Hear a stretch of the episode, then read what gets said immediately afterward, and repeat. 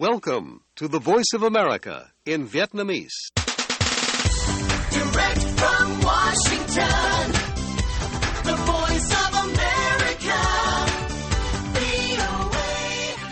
Ban Việt ngữ Đài Tiếng Nói Hoa Kỳ VOA kính chào quý vị.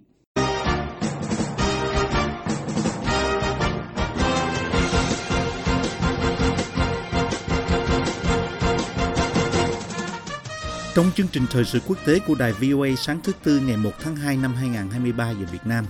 mời quý vị theo dõi các tin tức thời sự đáng chú ý bao gồm NATO và Nhật Bản cam kết tăng cường quan hệ trước nguy cơ an ninh có tính lịch sử. Also uh, express uh, my strong support to continue to strengthen. Đó là Tổng thư ký NATO Jens Stoltenberg cam kết tăng cường quan hệ với Nhật Bản. Trong khi đó, Nga muốn nâng quan hệ với Trung Quốc lên tầm cao mới. Và Quỹ tiền tệ quốc tế dự báo ASEAN tăng trưởng chậm lại do ảnh hưởng từ thế giới dù Trung Quốc tái mở cửa. Mời quý vị theo dõi bản tin chi tiết.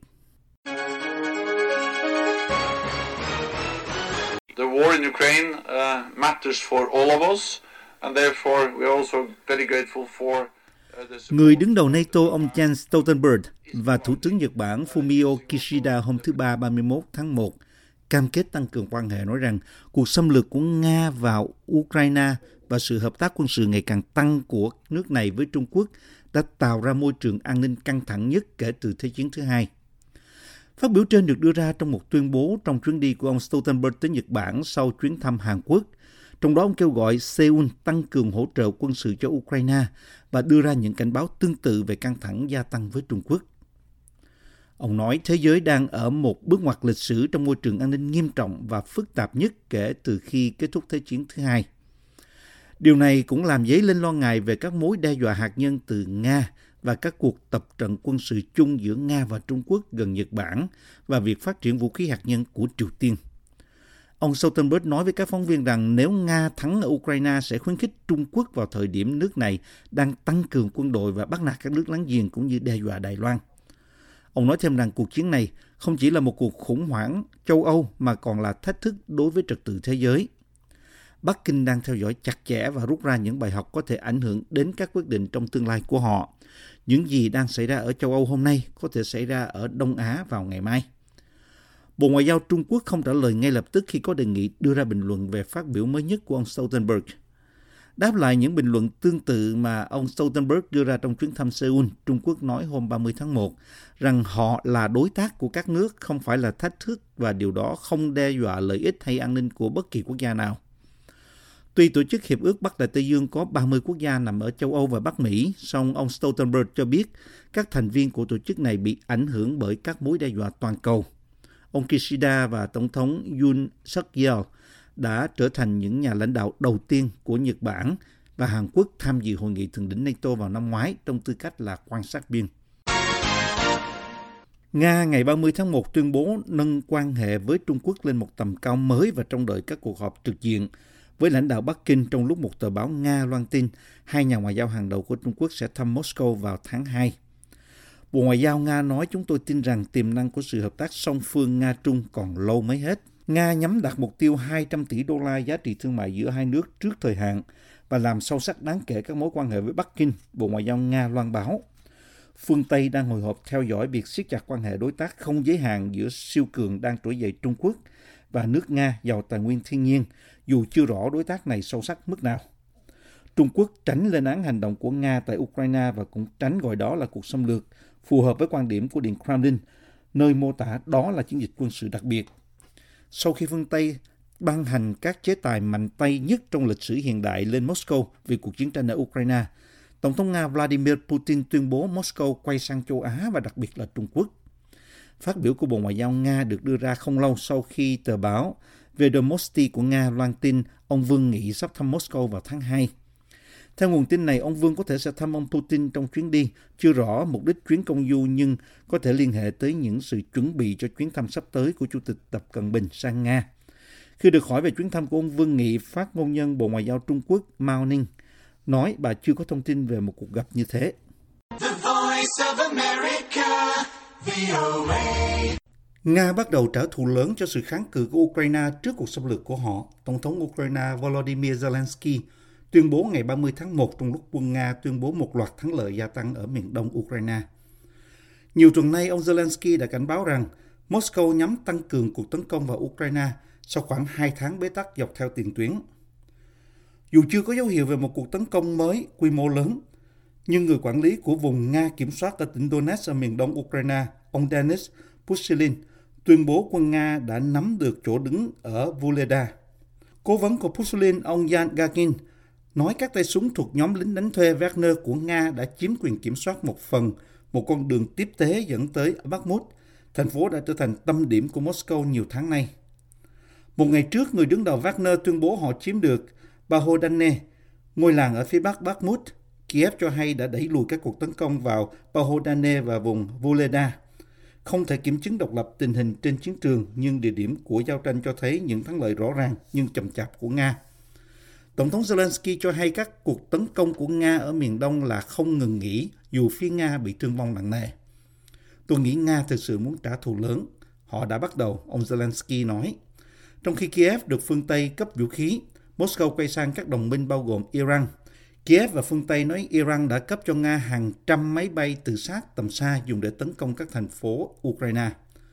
Ukraine đã nhận nhiều máy bay không người lái từ các đối tác cho hay dự kiến sẽ chi gần 550 triệu đô la cho các máy bay không người lái trong năm nay. Anh cho biết hôm thứ Ba rằng một lực lượng lớn của Nga đã tiến hàng trăm mét trong cuộc tấn công mới vào một cứ điểm do Ukraine trấn giữ ở đông nam Ukraine trong tuần này, mặc dù không có khả năng tạo ra một bước đột phá đáng kể ở đó. Các quan chức Nga tuyên bố bước tiến này đã tạo được chỗ đứng vững chắc tại thị trấn khai thác than Vuleda. Kiev thừa nhận có giao tranh ác liệt ở đó nhưng nói rằng cho tới nay họ đã đẩy lùi cuộc tấn công đồng thời gây tổn thất nặng nề cho những kẻ tấn công. Trong một bản tin tình báo cập nhật cung cấp thông tin chi tiết hiếm hoi về chiến trường, Bộ Quốc phòng Anh cho biết Nga đang tấn công thị trấn với một lực lượng có quy mô ít nhất là bằng một lữ đoàn. Một đơn vị thường bao gồm vài ngàn binh sĩ với đầy đủ các khả năng tác chiến. Cho đến nay, quân Nga có thể tiến từ phía nam được hàng trăm mét qua sông Kaslahak, nơi được cho là đánh dấu chiến tuyến trong nhiều tháng. Con sông nhỏ này chảy bên rìa thị trấn Palivka, cách Vuleda khoảng 2 km về phía nam. Có một khả năng thực tế là Nga sẽ tiếp tục đạt được những lợi ích cục bộ trong việc này. Tuy nhiên, có phần chắc rằng Nga không có đủ lực lượng sẵn sàng trong khu vực để đạt được một bước đột phá quan trọng trong hoạt động tác chiến. Anh cho biết các chỉ huy Nga có thể đang cố gắng phát triển một trục tiến công mới cũng như làm cho các lực lượng Ukraine chuyển hướng khỏi Bakhmut,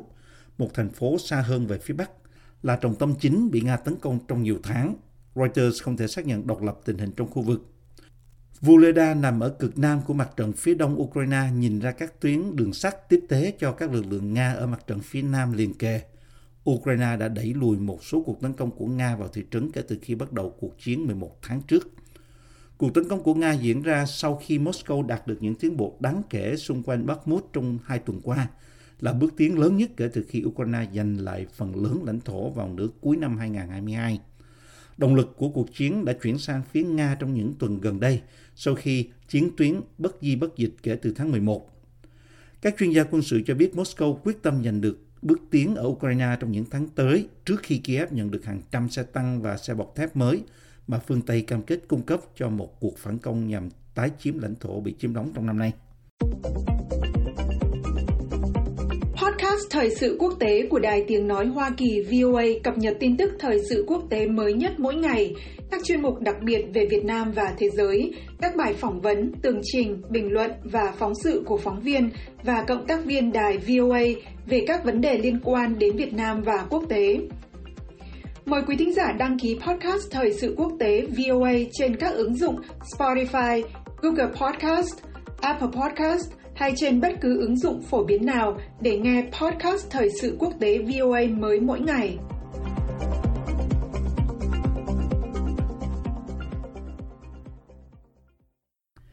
Chính quyền của Tổng thống Biden vừa ngừng phê duyệt giấy phép cho các công ty của Mỹ xuất khẩu hầu hết các mặt hàng cho tập đoàn Huawei của Trung Quốc, ba nguồn tin âm tường nói với Reuters. Huawei đã phải đối mặt với các hạn chế xuất khẩu của Mỹ đối với các mặt hàng về công nghệ, 5G và các công nghệ khác trong nhiều năm. Nhưng các quan chức của Bộ Thương mại Hoa Kỳ vẫn cấp giấy phép cho một số công ty Mỹ bán một số hàng hóa và công nghệ nhất định cho công ty này. Hãng Qualcomm năm 2020 đã được phép bán chip điện thoại thông minh 4G cho Huawei. Người phát ngôn của Bộ Thương mại cho biết các quan chức liên tục đánh giá các chính sách và quy định của chúng tôi, nhưng không bình luận về các cuộc đàm phán với công ty cụ thể. Huawei và Qualcomm từ chối bình luận với Reuters về thông tin trên. Bloomberg và Financial Times trước đó đã đưa tin về động thái này. Người phát ngôn Bộ Ngoại giao Trung Quốc Mao Ninh nói rằng Trung Quốc phản đối Hoa Kỳ làm dụng khái niệm an ninh quốc gia quá rộng để đàn áp các công ty Trung Quốc một cách vô lý. Động thái này đi ngược lại các nguyên tắc của nền kinh tế thị trường và các quy tắc tài chính và thương mại quốc tế, làm tổn hại niềm tin của cộng đồng quốc tế và môi trường kinh doanh của Hoa Kỳ và quyền bá chủ công nghệ trắng trợn, bà Mao nói trong một cuộc họp báo ở Bắc Kinh hôm thứ Ba. Một người am tường vấn đề này cho biết các quan chức Hoa Kỳ đang tạo ra một chính sách chính thức mới ngăn cản việc vận chuyển các mặt hàng tới Huawei, bao gồm các mặt hàng dưới mức 5G và các mặt hàng 4G, Wi-Fi 6 và 7, trí tuệ nhân tạo, điện toán đám mây và điện toán hiệu năng cao. Một người khác nói động thái này được cho là phản ánh việc chính quyền Biden thắt chặt chính sách đối với Huawei trong năm qua. Người này cho biết giấy phép cho chip 4G không thể sử dụng cho 5G vốn đã có thể được phê duyệt trước đó cũng đã bị từ chối. Vào giai đoạn cuối của chính quyền Trump và thời gian đầu của chính quyền Biden, các quan chức vẫn cấp giấy phép cho các hạng mục dành riêng cho ứng dụng 4G. Các quan chức Mỹ đã đưa Huawei vào danh sách đen thương mại vào năm 2019, hạn chế hầu hết các nhà cung cấp của Mỹ vận chuyển hàng hóa và công nghệ cho công ty này, trừ khi họ được cấp giấy phép. Các quan chức tiếp tục thắt chặt các biện pháp kiểm soát để cắt đứt khả năng mua hoặc thiết kế chip bán dẫn của Huawei. Các con chip đó là nền tảng cốt lõi trong hầu hết các sản phẩm của họ. Nhưng các quan chức Hoa Kỳ đã cấp giấy phép cho phép Huawei nhận một số sản phẩm, chẳng hạn các nhà cung cấp cho Huawei đã nhận được giấy phép trị giá 61 tỷ đô la để bán cho tập đoàn thiết bị viễn thông khổng lồ của Trung Quốc từ tháng 4 đến tháng 11 năm 2021. Vào tháng 12, Huawei cho biết tổng doanh thu của họ là khoảng 91,5 tỷ đô la, chỉ giảm nhẹ so với năm 2021 khi các lệnh trừng phạt của Mỹ khiến doanh số bán hàng của họ giảm gần 1 phần 3. Ngoại trưởng Hoa Kỳ Antony Blinken hôm thứ Ba 31 tháng 1 đã đến bờ Tây một ngày sau khi kêu gọi chấm dứt bạo lực leo thang và tái khẳng định sự ủng hộ của Washington đối với giải pháp hai nhà nước cho cuộc xung đột kéo dài mấy mươi năm qua giữa Israel và Palestine. Ông Blinken kêu gọi cả hai bên bình tĩnh sau vụ một tay súng người Palestine sát hại 7 người bên ngoài một giáo đường Do Thái vào tuần trước trong vụ tấn công tồi tệ nhất kiểu này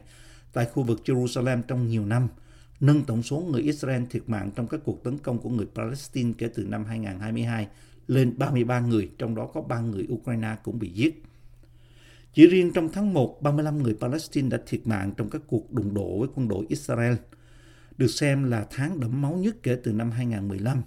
Trong khi đó, các quan chức cho biết các cuộc tấn công vào tài sản của người Palestine do người định cư Israel thực hiện cũng gia tăng. Tuần trước, chính quyền Palestine đã đình chỉ thỏa thuận hợp tác an ninh với Israel – sau cuộc đột kích lớn nhất trong nhiều năm khi lực lượng Israel tiến sâu vào trại tị nạn ở thành phố Jenin ở phía Bắc, gây ra một cuộc đấu súng khiến 10 người Palestine thiệt mạng. Hy vọng đạt được giải pháp hai nhà nước với một nhà nước Palestine độc lập có trụ sở chủ yếu ở bờ Tây cùng với Israel hầu như đã biến mất kể từ vòng đàm phán cuối cùng do Hoa Kỳ bảo trợ bị đình trệ vào năm 2014. Các nhà kinh tế của Quỹ tiền tệ quốc tế, gọi tắt là IMF hôm thứ Ba nói rằng dự báo về tăng trưởng của Singapore và các nền kinh tế Đông Nam Á trong năm 2023 bị điều chỉnh theo hướng giảm xuống vì tốc độ tăng trưởng toàn cầu chậm lại sẽ lấn át tác động tích cực của việc mở cửa trở lại của nền kinh tế Trung Quốc. Nhà kinh tế trưởng Pierre Olivier